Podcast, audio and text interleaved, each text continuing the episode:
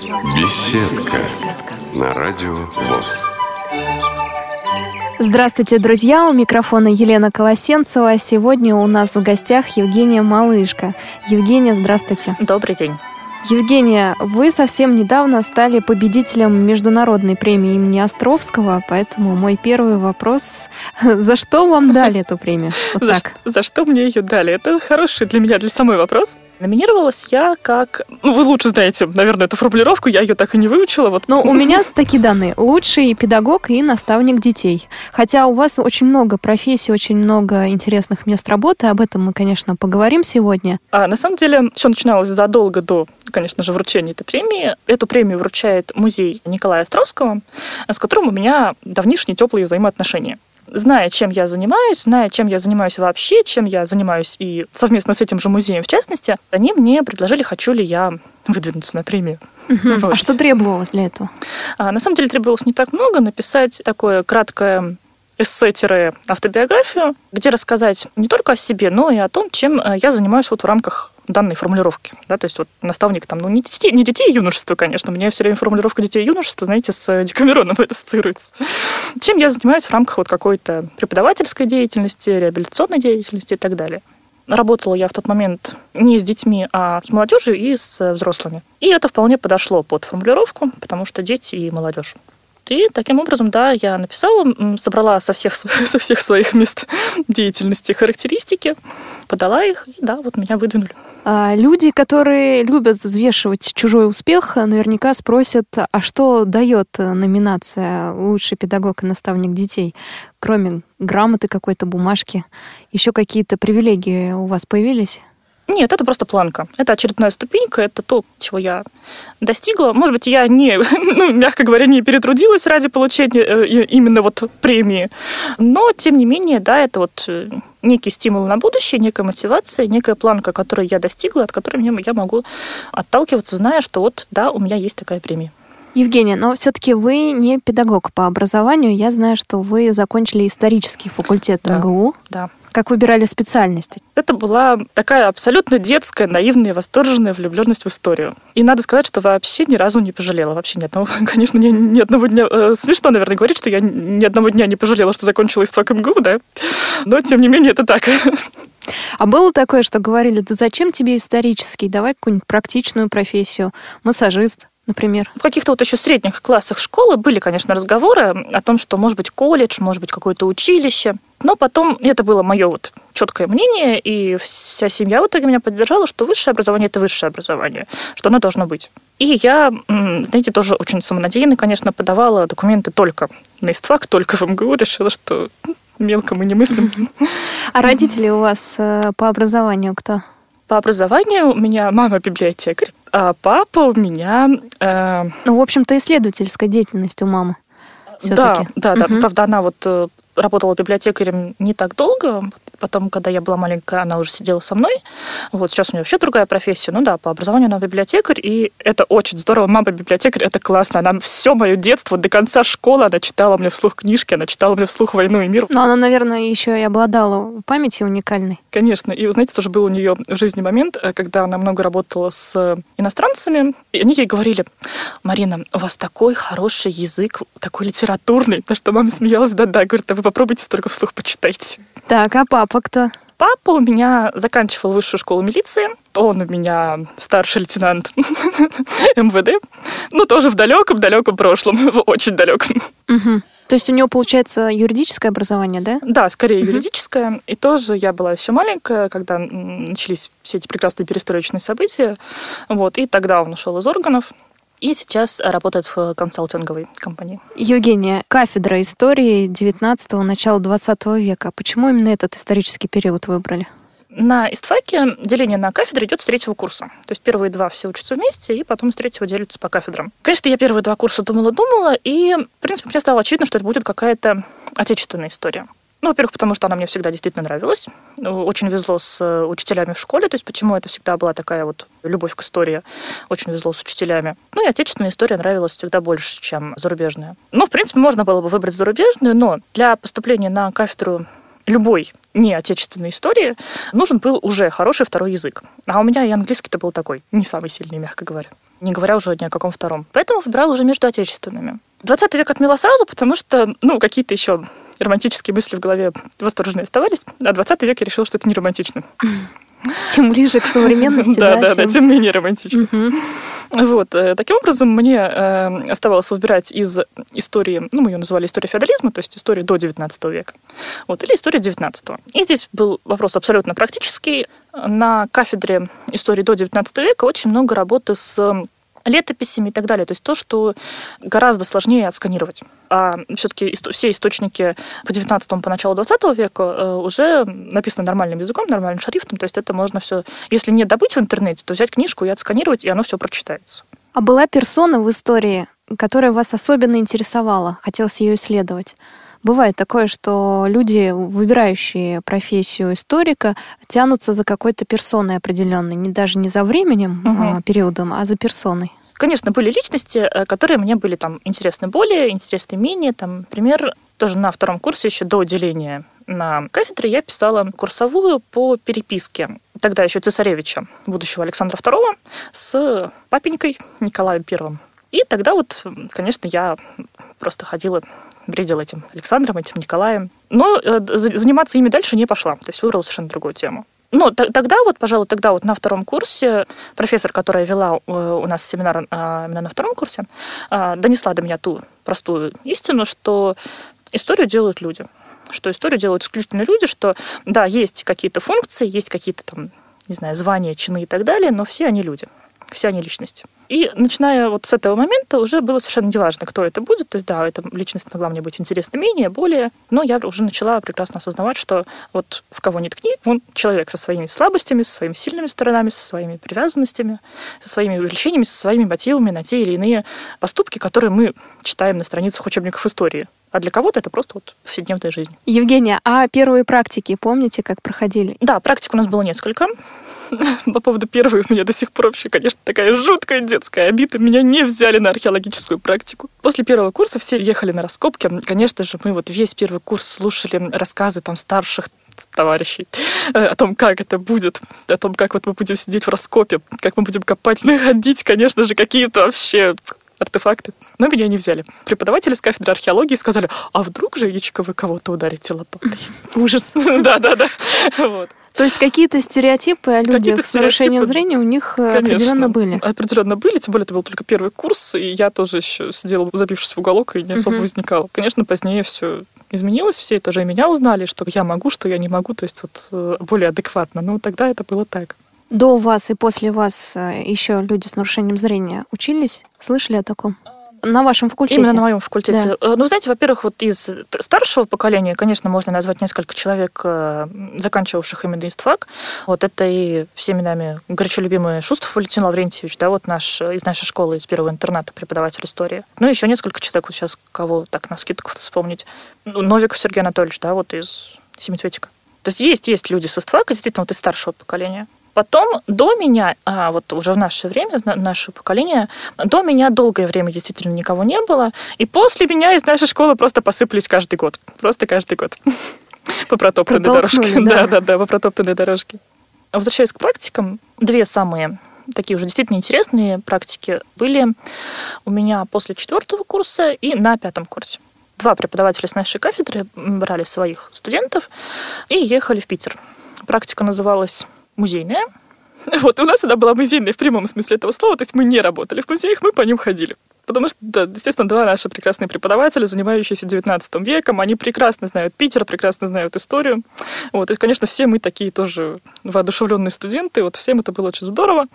И мы 10 дней ходили по Питеру, ездили по пригородам, что было очень интересно, и до сих пор я вот живу, да, вот этими знаниями, полученными на той практике, когда я сейчас бываю в Питере.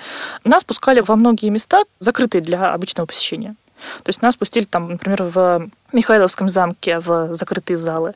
Вот, нас пустили в запасники там, Центральной библиотеки там, и архива. Вот это вот было очень здорово, и вот до сих пор я этими знаниями, что называется, пользуюсь, бывая в Питере. А вторая практика? А вторая практика была педагогическая на пятом курсе. Все вот ее проходили по разным школам. Я, конечно же, договорилась э, с нашей, с первым интернатом. Я пришла вот к Валентину Лаврентьевичу, конечно, к любимому пару уроков сидишь, смотришь, как работает учитель, к которому ты прикреплен, и потом там на усмотрение администрации школы и там усмотрение учителя ведешь там один, два, три урока. Я провела два. То есть, ну, чтобы вот именно отработать контакт с детьми, отработать проверку домашнего задания, отработать подачу темы, и на следующем уроке отработать именно проверку данной тобой темы. А на архивные раскопки так и не попали? Так и не попала. Жаль очень. Евгения, как только вы закончили исторический факультет, уже знали, куда пойдете работать, или были в неведении? Может быть, оно несколько самонадеянно, но я как тогда считала, так и продолжаю считать до сих пор, что, в общем-то, сейчас такое время и такой как раз возраст, и такое вот сочетание образования, возраста, там, какого-то там, не знаю, статуса, положения, там, семейного и прочего, а, что, ну, собственно, передо мной весь мир. Я могу попробовать все. Ну, вот, все, что захочу, я могу попробовать. Правда, было такое черное пятно в моей биографии. Я поработала в преснопамятном колл-центре, который потом закрыли. Как раз это выпало на конец моего пятого курса и вот по окончанию университета. В конце пятого курса, конечно, я там ушла писать диплом, не работала несколько месяцев. И потом вот закончила вроде как университет, думаю, ну, собственно, вот работа у меня в руках есть, что дергаться-то? Что дергаться? Пойду поработаю. Поработала полгода и поняла, что нет, нет, нет, нет, нет, нет. Больше никогда, никогда. Никаких колл-центров, никаких специализированных инвалидских э, предприятий, ничего, ни за что умирать с голоду буду, а не, почему? не пойду. Я, а... с одной стороны, понимаю, потому что есть специальность, есть интерес э, к истории, и тут э, работа в колл-центре. Не очень интересно, да, и принципе, мозги сильно не напрягаешь, а хочется все-таки развиваться дальше. Во-первых, да, вот правильная фраза, что мозги сильно не напрягаешь, и они начинают, чувствуешь себя абсолютным роботом. Начинаешь деградировать. Абсолютно искренне вам говорю, начинаешь деградировать. И вот эта вот атмосфера, не хочу сейчас никого обидеть, но атмосфера сборища несколько сотенного инвалидов в одном месте, она очень нездоровая. То есть каждый из них может быть по-своему интересным человеком. Но когда они собираются все вместе, вот, может быть, кто-то со мной согласится, кто-то нет, это начинается сплошное нытье и упадок. Упадок всего. Евгения, а как же школа? Ее тоже многие называют э, тем самым э, гетто, что ли? А, вы знаете, по поводу школы можно спорить. По поводу школы, конечно, можно спорить, потому что школа должна дать образование максимально доступным для этого способом. Но как только ты заканчиваешь школу, все-таки твоя задача из этого, там, не знаю, гетто не гетто, инкубатора не инкубатора, там, как это ни называй, но из этого закрытого сообщества выйти и начать жить в мире, который вокруг тебя. Поэтому я всегда абсолютно против, там, например, закрытых групп в вузах. Некоторые вузы в свое время создавали, может быть, сейчас создают у себя на факультетах, на потоке там инвалидные группы. Вот я как-то всегда категорически против этого подхода. И я так понимаю, что Всероссийское общество слепых всегда было в стороне, а, то есть оно никаким образом не примыкало, не участвовало в вашей жизни.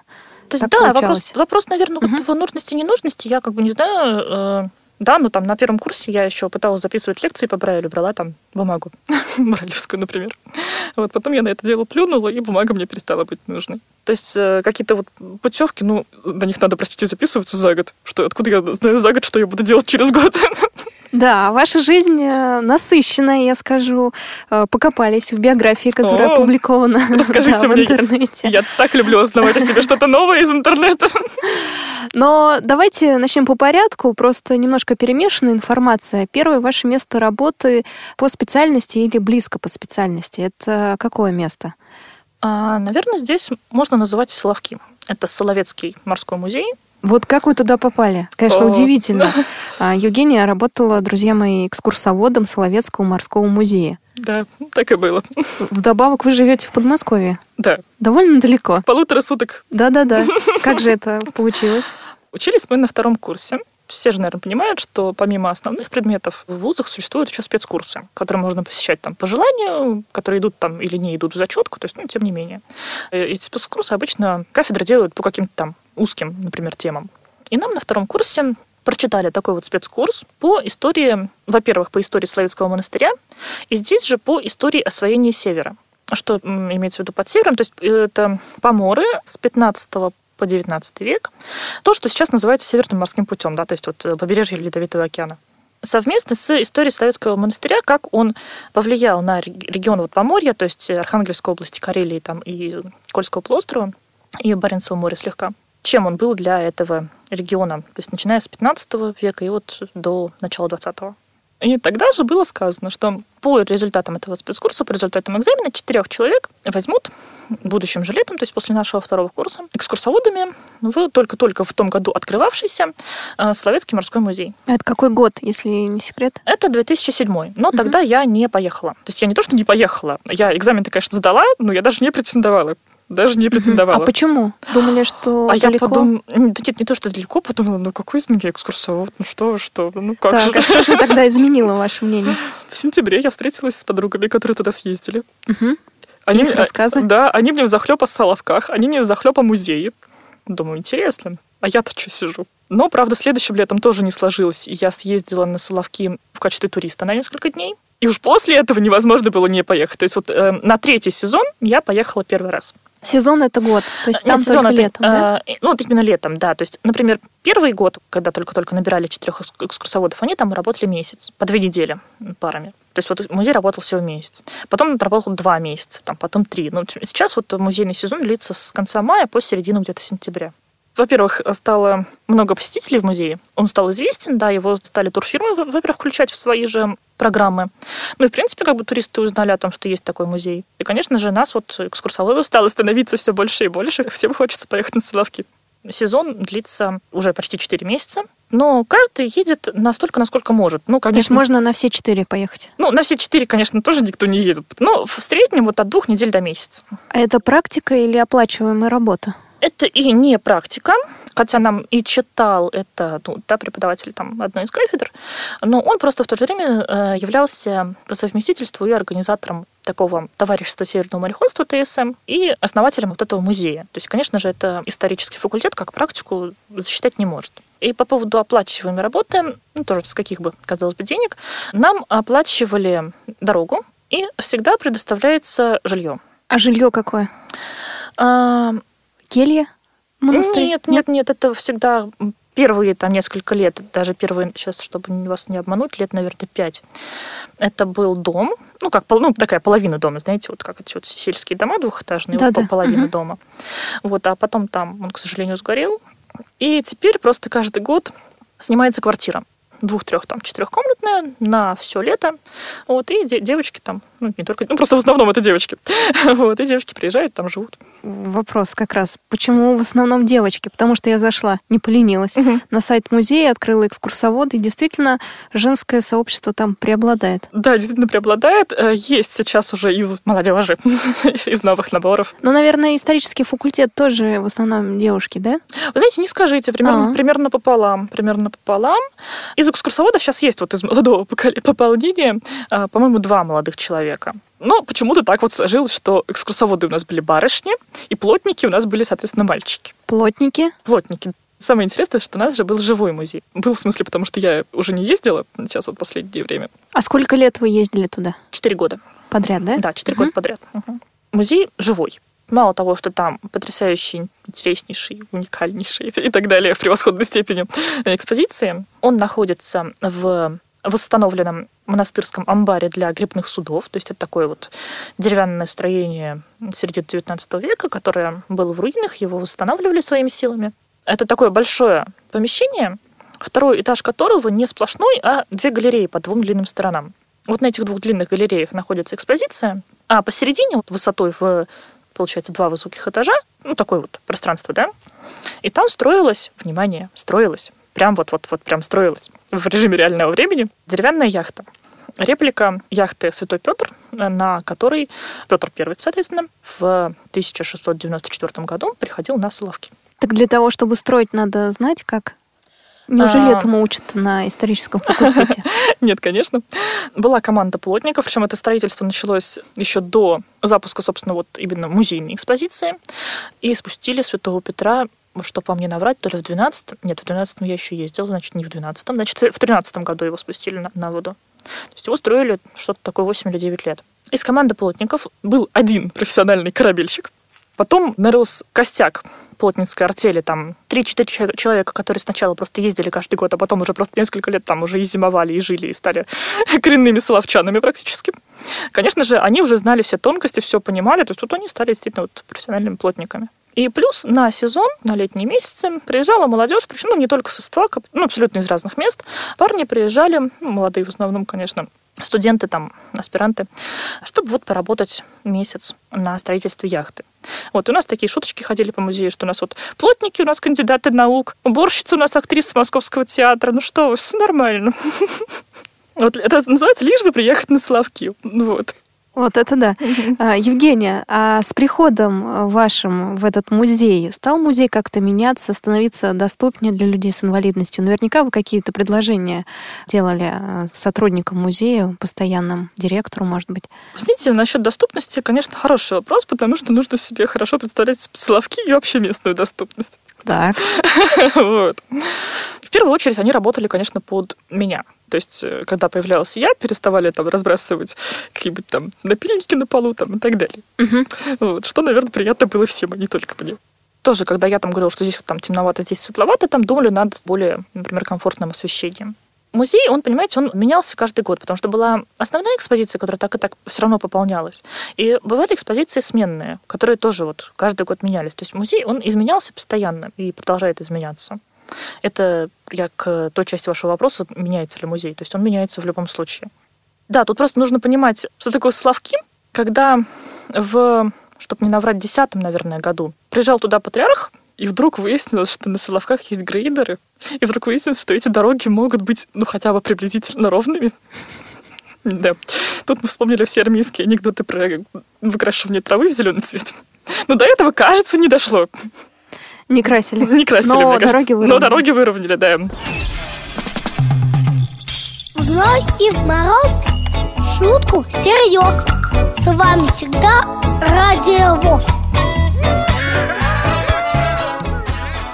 Друзья, вы слушаете программу «Беседка». У нас в гостях Евгения Малышка, лауреат Международной премии имени Островского в номинации «Лучший педагог и наставник детей». Сегодня говорим о жизни, о разном. А, Евгения, а почему только 4 года? Почему после этого перестали сотрудничать с музеем? Все же как-то что-то все меняется. Вам Появились- хотелось новые Появилось, появилось, увидеть? да, да, Мгм. хотелось каких-то вот изменений в жизни, хотелось, ну да, вот, ну поездила я уже 4 года на Соловки, давайте что-нибудь другое попробуем. Вот, то есть как-то так вот это было. Опять же, изучая вашу биографию в интернете, Ну-ка, ну-ка. А, Получается, что кроме Соловецкого морского музея, два еще направления можно выделить. Это, во-первых, работа с э, «Белой тростью», организацией, которая находится э, в Екатеринбурге. Друзья мои, вы наверняка знаете и Колпащикова, и «Белую трость», поэтому я вам не буду рассказывать э, подробно об этом. Ну, сейчас расспросим Евгению. И второе направление — это работа со слепоглухими людьми.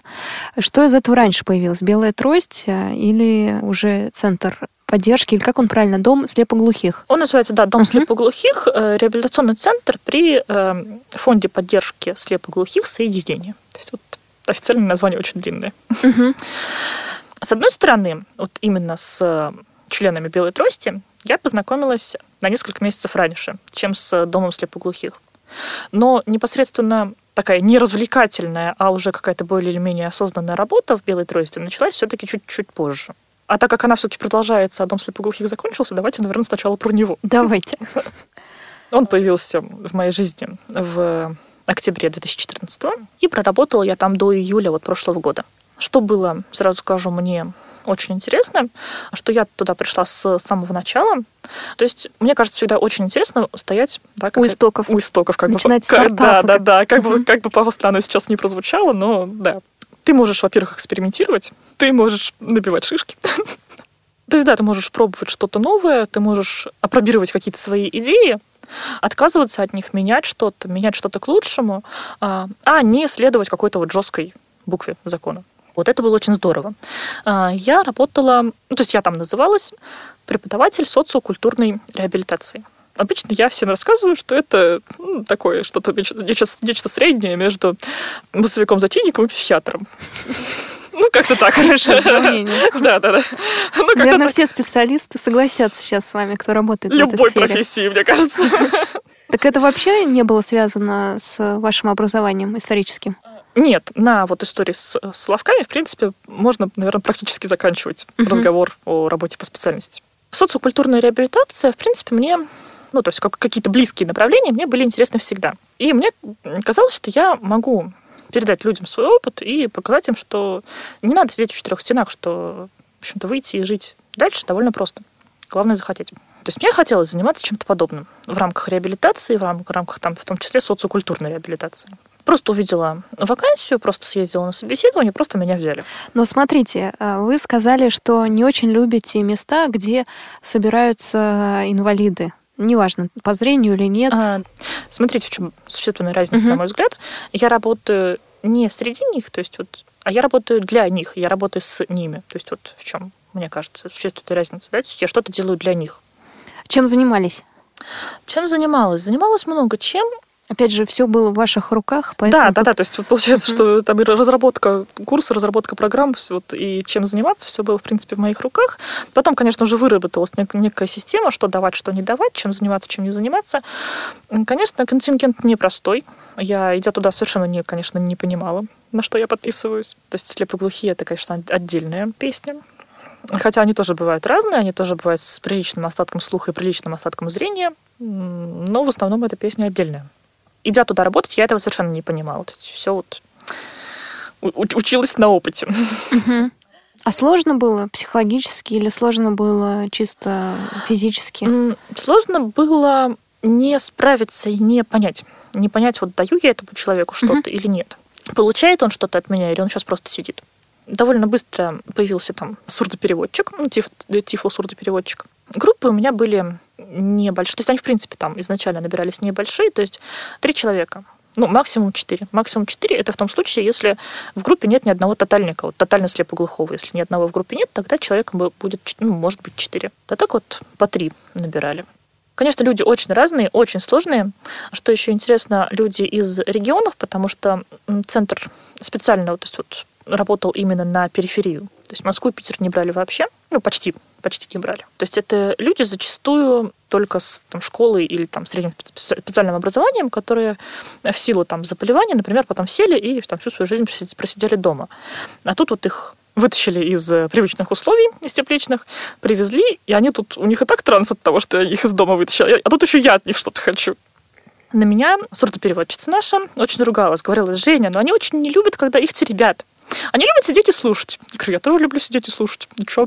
Вот они сюда не слушать приехали, а там работать, учиться, там реабилитироваться. То есть вы были жестким педагогом? Я была, да, да. Строгим? Да, да, да. Там говорила мне, Женя, ну не мучи его, ну он этого не может. Я говорю, что не может? Вот сейчас он это сделает, и мы узнаем, может или не может. Ну и получалось, наверное. А, может быть, не в 100% случаев, но, конечно, зачастую себя это оправдывало. Угу. Именно расшевелить людей, потому что так получалось, что ну, наверное, 80% к нам ехало людей уже в возрасте. И это люди там уже с какими-то тоже своими заморочками, своими там психологическими травмами, которые уже прожили там как-то жизнь, там, ну, по-разному они ее прожили, и не всегда благополучно. И на фоне вот там слепоглухоты или на фоне того, что они, например, теряют зрение или слух, вот в данный момент процесс идет, все было это психологически непросто и для них. И вот нам, вот всем работникам было важно чтобы у нас они расслабились и выпустить их от себя даже не с новыми знаниями, не с чем-то, а вот именно в новом психологическом состоянии. Ну, может быть, не в обновленном, но в облегченном. И, пожалуй, вся работа была направлена именно на это чем бы мы при этом ни занимались, начиная там с того, что мы могли сидеть там, играть там в настольные там или какие-то там интеллектуальные игры, могли смотреть фильмы, потом их обсуждать. Мы обязательно с каждой группой ездили по каким-то московским музеям и на прогулки, и потом тоже это обсуждали. Вот я почему сейчас делаю акцент на обсуждении, потому что у слепоглухих, особенно у кого с детства потерян слух, у них несколько иное, в принципе, восприятие информации и мышление. То есть, ну, реально другое. Не потому, что там у них ментальные отклонения, а просто потому, что у них иначе структурировано мышление. И очень важно мне всегда было добиться от них именно обсуждения такого вот аналитического. Почему ушли из дома слепоглухих? Тоже уже закончился период любопытства, что ли? Нового захотелось? Понятно, что как любая организация, как любая структура, и дом слепоглухих, он естественно, развивался, он, естественно, как-то устаканивался, и ушло вот это чувство новизны, открытости и делания чего-то уникального. То есть ушла я не от работы со слепоглухими, а от работы в системе. Фонд соединения сейчас стал очень известным. Он стал популярнее, по-моему, но, по крайней мере, СМИ заметили фонд. Да, они действительно очень сильный фонд, у них много проектов. То есть с ними, кстати, я продолжаю общаться. Несмотря на то, что я ушла из э, Дома слепоглухих, с соединением, то у меня вполне себе нормальные отношения. Они сейчас очень здорово развиваются. То есть они поймали вот эту волну, когда тема слепоглухих стала модной темой, не побоюсь этого слова. Да-да. Да, они... Очень подходящее слово. Да, вот они поймали эту волну и сейчас выжимают из этой волны все, что могут. Ну, молодцы на самом деле. Хорошо. И еще одна сторона вашей жизни — это э, общественная организация «Белая трость». Находится далеко, но я так поняла, что для вас километры ничего не значат. Расскажите о знакомстве с этой организацией и с Олегом Колпачковым. Во-первых, «Белая трость» вот я сижу перед вами, значит, белая трость находится в Москве. А, хорошо. Да, белая трость находится там, где находятся ее представители. Угу. Ну, юридически все это сейчас вот на сегодняшний день еще не оформлено, но, в принципе, мы говорим о том, что у Белой Трости отделение, кроме головного Екатеринбургского, отделение в Москве, Севастополе и Чите. И еще несколько городов как бы так активно поддерживают. Это Ижевск, Самара. А как же все начиналось? А началось все с такого самого их известного проекта «Паруса духом». Это инклюзивный яхтинг. То есть это экспедиции на яхте парусной с участием инвалидов. А, сейчас я вот это «с» подчеркну и объясню. С участием инвалидов, но это гуманитарная миссия. То есть смысл в том, что эти экспедиции, они как бы, да, два в одном. Тут вам и морская составляющая, когда каждый член экипажа, то есть независимо от того, там инвалид он не инвалид, там девочка он не девочка, московской барышня он без спортивной подготовки или нет, каждый член экипажа выполняет посильную работу на судне, то есть, э, не знаю, крутит лебедки, драит палубу, ставит чайник. И в то же время участвует э, в мероприятиях на берегу. То есть по ходу экспедиции, ну, по ходу маршрута, э, он разрабатывается заранее, конечно же, по ходу вот маршрута яхты в каждом городе, в каждом порту проводятся те или иные мероприятия. Это могут быть встречи с обществами инвалидов. Это могут быть встречи там, ну, в каких-то просто в городских библиотеках. Это могут быть встречи там, не знаю, с какой-то там, с молодежью там в вузах, например. Вот. Это могут быть какие-то флешмобы, круглые столы, там, ну, концерты, вот просто вот все что угодно. О чем договорились с местными сообществами, с местной властью, то и провели. Попробовать себя, в принципе, можно во всем. На сегодняшний момент я поучаствовала в трех экспедициях, и во второй из них я постояла за штурвалом несколько дней. Но а вслепую это возможно либо с навигатором, либо, что даже лучше, с состоящим рядом зрячим человеком. Но это все-таки в качестве развлечения, ну и в качестве там какой-то тренировки. А все-таки мы не экстремалы, чтобы уж вслепую водить судно. Для этого есть профессиональные моряки, потому что, конечно же, мы ходим с яхтсменами, с профессионалами. А что слепые делают на судне? Управляют парусами. И сейчас мы участвуем еще и в регатах, в гонках, в составе инклюзивных команд, то есть это команда полностью здоровых ребят, и сажают на шкоты, то есть на управление парусом э, слепого или кого-то с завязанными глазами. То есть это то, что вот незрячий может действительно делать. Либо понимать сам по повороту, то есть куда яхта делает поворот. Ты, в принципе, если вот не первый день на палубе, то ты понимаешь, куда тебе что нужно перебросить, какую лебедку покрутить, какую там веревку куда перебросить, ты уже начинаешь, в принципе, сам соображать. Но если это именно гонка, то есть не спокойное плавание, а гонка, тебе в любом случае скомандуют. Что типа там левый борт, правый борт, там сильнее, там слабее, там трави и так далее. По ходу вот обычной экспедиции, когда никто никуда не торопится, это просто происходит чуть медленнее, чуть вдумчивее, и на этом можно поучиться. И у профессиональных яхтсменов, и у таких же слепых, которые уже не первый раз это делают. Понять, каким образом устроена, в принципе, оснастка судна, а, понять, как, какой парус почему и как, за что отвечает, и как им управлять. Да, надо побывать на судне, да, да, на да. яхте. Вот. Но это действительно реально понять. Это действительно реально понять, а если вот не в режиме гонки, а в режиме нормальной, спокойной экспедиции, а сесть, разобраться, научиться. Для того, собственно, мы там все и находимся. А где вы побывали вместе с парусами духа? Собственно, моей первой экспедиции, когда я вот только со всеми познакомилась. Это была крымская экспедиция. Я узнала о белой трости, я узнала о парусах духа, подумала, вот, а я-то почему еще не там? Написала письмо, как раз вот намечалась крымская экспедиция из Таганрога через Азовское море, вокруг Крыма до Севастополя и обратно. На что мне приходит ответ. Да, типа, все можно, все здорово, мы вас берем на сутки. Из Таганрога до Керчи. Хотите? Тут я села, и что-то такое написала Олегу вот Колпащикову в ответ, что он до сих пор мне это припоминает, но я не помню, что это было, вот честно. Это было, как он рассказывает, что-то настолько настойчивое, что какие сутки, я хочу на две недели, там, и так далее, там, подобное, что, типа, если сутки, то езжайте сами. Вот, но в каких это было выражениях, просто у меня это письмо не сохранилось. Вот, но мы всем... Но сработало же. Но сработало же, это главное, да. Я поехала на все две недели. И я же, представляете, такая наивная. Думала, что сейчас вот я схожу в крымскую экспедицию и буду спокойно жить дальше. Распланировала себе такую скучную, спокойную жизнь на остаток лета. Угу. Но в последний день, уже на суше, в Таганроге, я поняла, что я не могу так жить. Я уже знала, что на то же лето, это был 14 год, на август намечена уже следующая экспедиция Балтийская. Конечно, у меня не было уже никакой возможности пойти на все три недели Балтийской экспедиции, но я сказала, что хотя бы там на несколько дней, но я с вами пойду. Вот. Я поотменяла половину своих планов на август. Я взяла билеты там в Таллин. Ребята шли ну, экспедиция Балтийская начиналась из Риги. Они там неделю шли из Риги до Таллина. Я прилетела на самолете в Таллин. Ты подумала, что сейчас вот я с ними через Финский залив вдоль Финляндии и в Питер. И из Питера у меня был билет на ночной поезд в Москву. Все, думаю. И на этом я уже точно успокоюсь. Точно успокоюсь. И дальше тоже история, горячо любимая всеми парусами духа, о том, как я меняла билет. Мы, конечно, дошли до Питера. Да, мы вот, я присоединилась к ним к ним в Таллине, мы пересекли Финский залив, мы прошли вдоль Финского берега, зашли в Выборг, зашли в Питер. Ну, я начала ныть еще с утра, что не отпускаете меня. Возьмите. Дальше, да, горячо всеми любимая история о том, как я меняла бил- билет. Я сдавала вот этот вот ночной свой билет на, на поезд и меняла его на поезд э, Лев Толстой из Хельсинки в Москву. И то есть обратно, вдоль финского же берега. А, Это мы прошли еще пять дней. То есть у меня получилось не пять, а десять дней Балтийской экспедиции.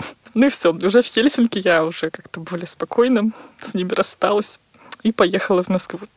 Евгений, ваше имя возникает э, во всех проектах, которые так или иначе связаны с незрячими людьми, да, что взять фонд соединения, что взять белую трость. Словецкий морской музей хоть и не связан с э, незрячей аудиторией, но все равно тоже на пике популярности был как раз, когда вы там были экскурсоводом. А сейчас я знаю еще один проект вас заинтересовал, общественная организация, которая тоже хорошо известна и нашим слушателям, и вообще людям, которые в теме. Это перспектива. Угу, Как с ними подружились, как давно и чем занимаетесь? С перспективой я знакома довольно давно. То есть, наверное, с- ну, сейчас боюсь, конечно, тоже наврать с годом. Ну, я либо заканчивала университет, либо вот только закончила. Ну, как-то так. А, Познакомилась, конечно, с их отделом трудоустройства. Вот, подумала, пусть они меня куда-нибудь трудоустроят, раз уж они этим занимаются. Ну, ничего постоянного из этого не вышло. Они мне периодически подкидывали какие-то подработки там, по копирайту, по там, статьям там, и так далее. Ну, так вот мы ни шатка, ни валка поддерживали отношения все эти годы. И тут я тоже вот точно такая же история, просто увидела вакансию, просто написала письмо, просто съездила на собеседование. Осенью, по-моему, в ноябре, увидела, что вакансия выложена от самой перспективы. То есть вот не от кого-то вот из их клиентов, да, а из бизнеса, а самой организации. И так она была здорово описана, я понимала, что да, я хочу этим заниматься. А кого они искали? Какой-то там менеджер по развитию проекта инклюзивного образования. Вот если я сейчас местами слова никакие не перепутала, то Мгм. это так. Я съездила к ним на собеседование, и мы решили, что очень объемная такая вакансия, делящаяся на очень разные подпункты, и что будем ее делить на несколько человек. Действи- Действительно, вот берут не одну меня, а берут несколько человек, между которыми делятся функции. И мы занимаемся работой с массовыми школами. Наверное, тоже многие знают, что со следующего учебного года, вот с этого, с 16 все массовые школы обяжут стать инклюзивными. Обяжут стать инклюзивными, в принципе, довольно смешная фраза, конечно, если вдуматься. Но обяжут брать к себе любых детей. В принципе, многие школы, они уже да, работают, уже как бы умные, продвинутые, а, уже сами могут делиться опытом. А те, которые до сегодняшнего момента еще ничем не занимались, а пускали все на самотек, там закупили себе какие-нибудь подъемники и успокоились, они сейчас спох- спохватились. И вот чтобы они особо не пугались, не паниковали а, и так далее, мы приходим в школу, работаем с педагогами, работаем с детьми, устраиваем какие-то совместные мероприятия для детей здоровых и детей с инвалидностью, и показываем как педагогам, так и детям, что ну, нет ничего страшного,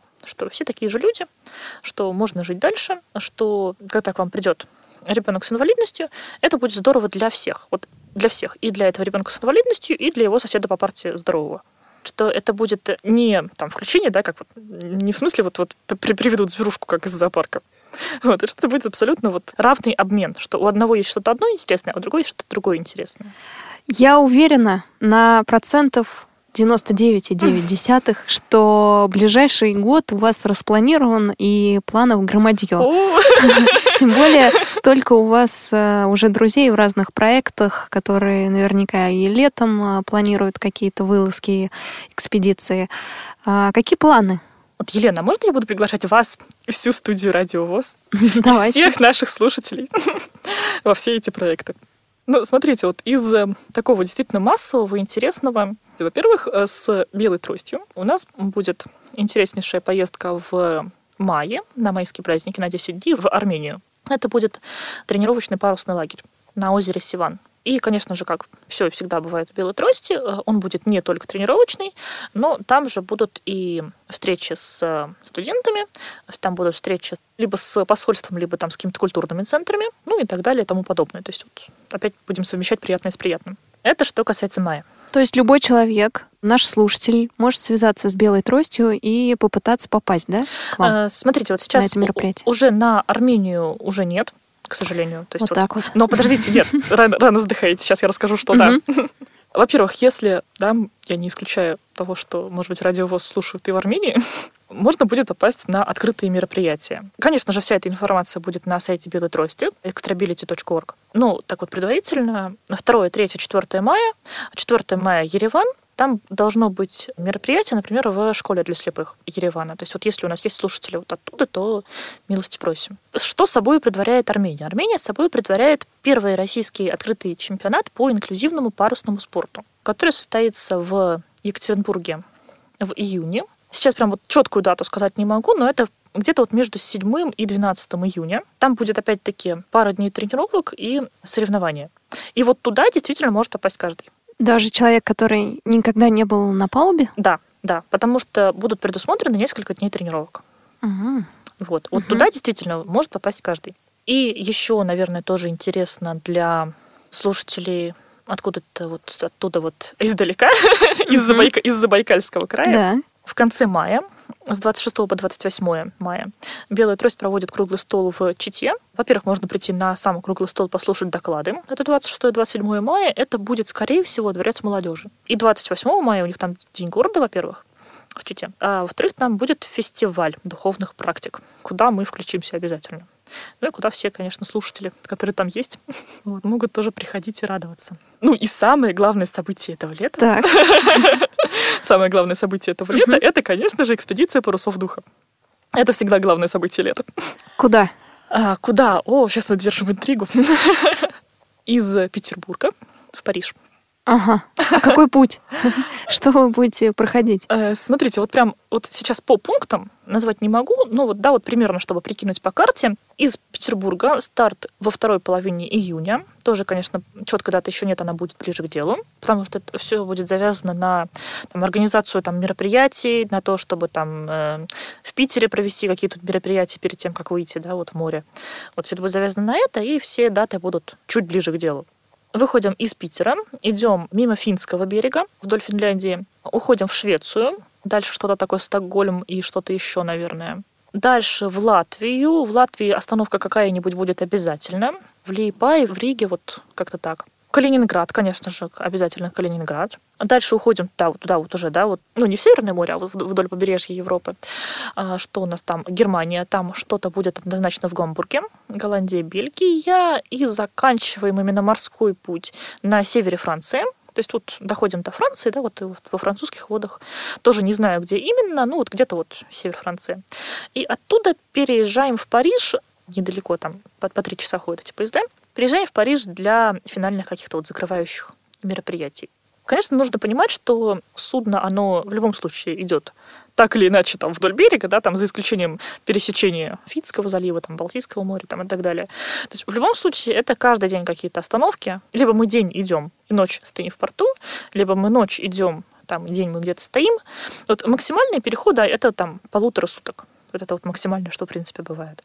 Это я сейчас говорю к тому, что в любом случае вдоль берега в разных городах будут остановки, в разных городах будут стоянки, может быть, там не будет каких-то крупных мероприятий, но там можно будет присоединиться, познакомиться, встретиться и так далее. То есть, когда маршрут будет разработан полностью, вся эта информация тоже будет доступна. Ну что ж, Евгения, спасибо большое. Я так понимаю, что вы отправитесь обязательно в это путешествие? Вот не знаю, конечно, какой себе выбрать отрезочек из тех двух месяцев, но обязательно. Так что мы обязательно услышим о вас. Э, у нас в гостях была Евгения Малышка. Мы ее представили как лауреат международной премии имени Островского в номинации «Лучший педагог и наставник детей». Но, как вы поняли по интервью, э, Евгения не только педагог, но и экскурсовод, историк, организатор событий и вдобавок куратор э, общественной организации «Перспектива по инклюзивному образованию». Ну, назову так. Хотя любит говорить менеджер. Ну, слово организатор мне как-то даже больше нравится. Во-первых, солиднее, во-вторых, лучше суть отражает. Я думаю, что мы еще не раз встретимся, может быть, не в студии Радио ВОЗ, а еще на каких-то мероприятиях. На мероприятиях обязательно. Да, а вы человек э, сильный, упертый, э, стремящийся к э, целям. Друзья мои, если у вас есть вопросы к Евгении Малышко, остались вопросы, вы чем-то заинтересовались, то пишите на почту радиособачка радиовоз.ру. Сегодня с вами была Елена Колосенцева и, повторюсь, в гостях Евгения Малышко, лауреат Международной премии имени Островского. До свидания. До новых встреч.